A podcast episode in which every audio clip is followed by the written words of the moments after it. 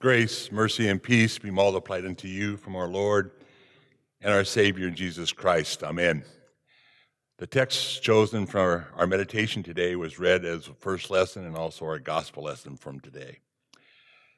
The message, as you can see this evening, is primarily for all of those who call themselves disciples of Jesus. And I suppose it's also for those who might want to be or consider a, being a disciple of Jesus.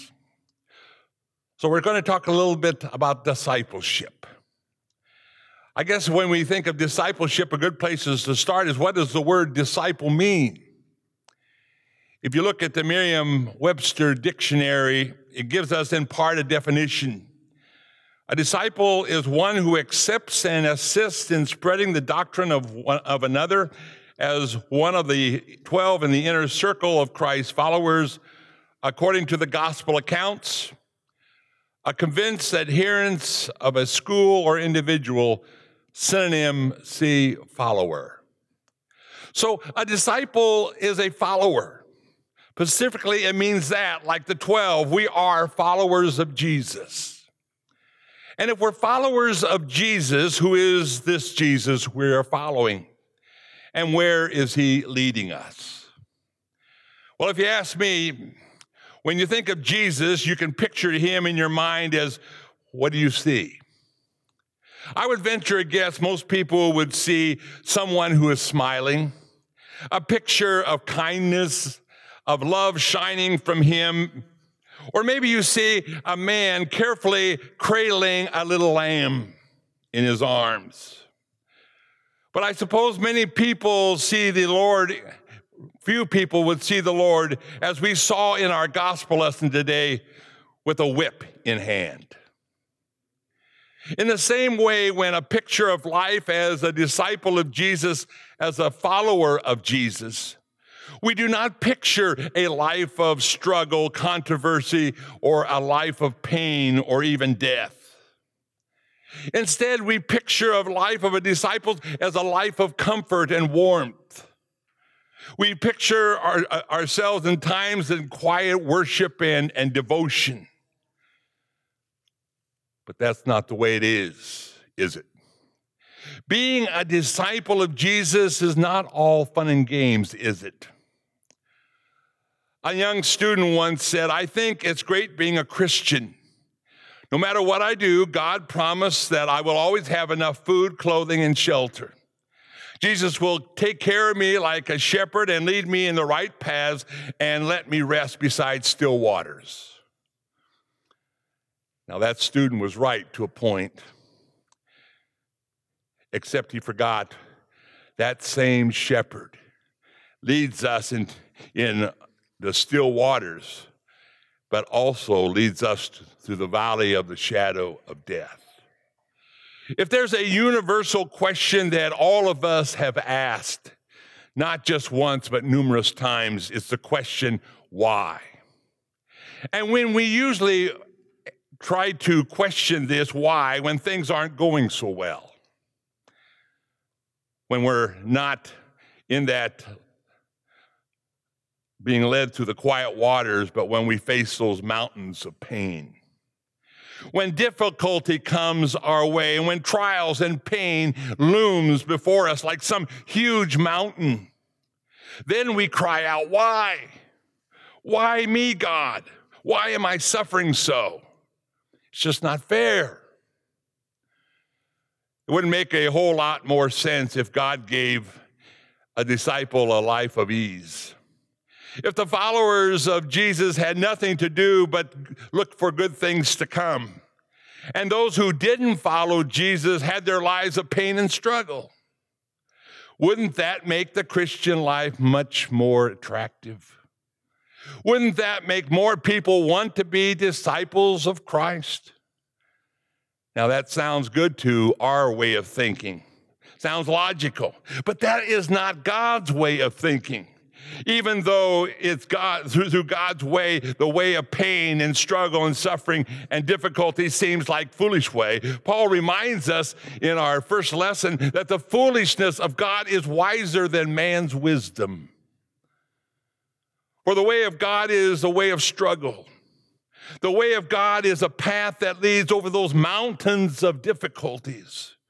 And while we struggle, struggle in asking why, the truth is that faith, we cling to the fact it's God's way is the best way, the right way, the only way, and in faith we follow.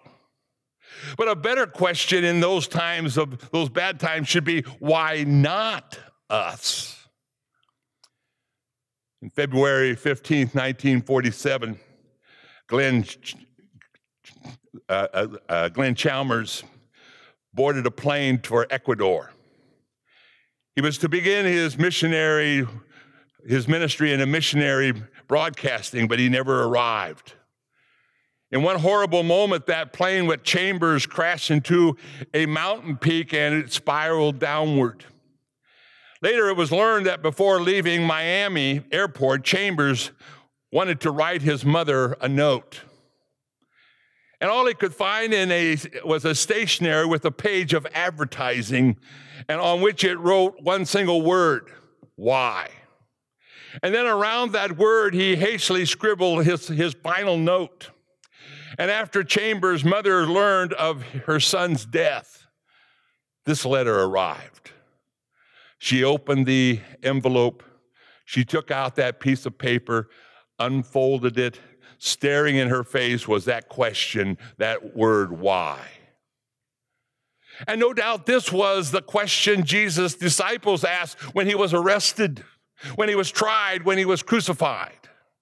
And it was probably a question that Joseph of Arimathea asked himself when he approached Pilate to ask for the body of Jesus.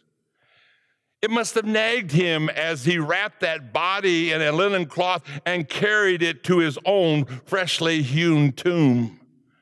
And then rolled that massive stone in, in that groove of the stone of the tomb's mouth.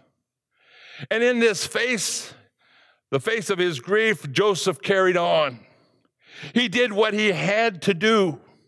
None of Jesus' relatives were in a position to claim the body of Jesus because they were Galileans and they, and they didn't possess a tomb in Jerusalem. And you know, the disciples weren't hanging around. There was another reason, too, that Joseph's acts of love came about. If you read in Isaiah 53 9, God directed the prophet to record an important detail about the death of Jesus, the Messiah the one who had no place to lay his head, he would be buried in a tomb of a rich man. Joseph didn't really realize that his act fulfilled the prophecy in Isaiah. The full answer to why Jesus' death was also several days away from, uh, for Joseph and for the others. And all he knew was now he was a disciple of Jesus, and that was enough to motivate this gift of love that he gave his Lord.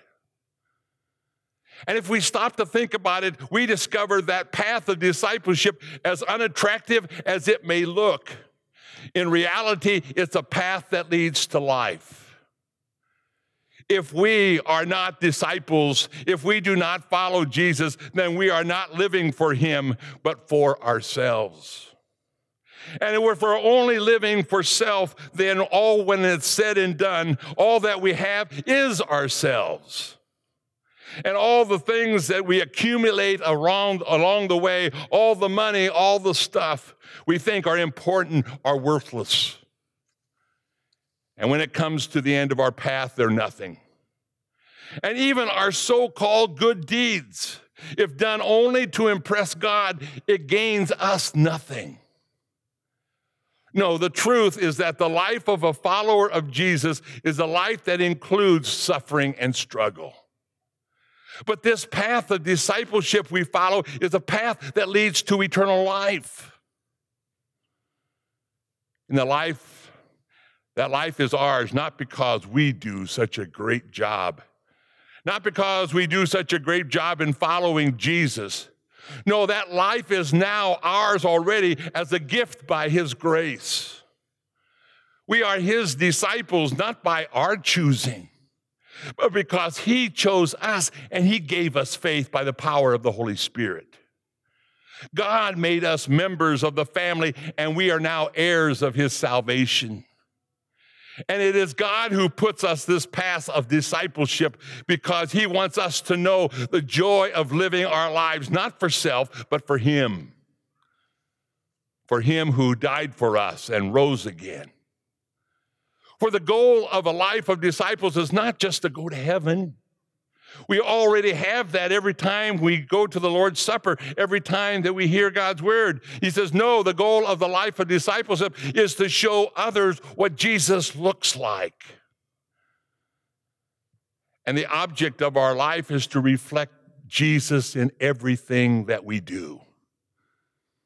And it starts right here in our congregation with each other and with the community beyond.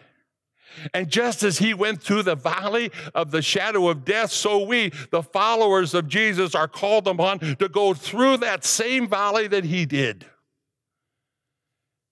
And as we do, we have that sure and certain promise that we do not walk alone.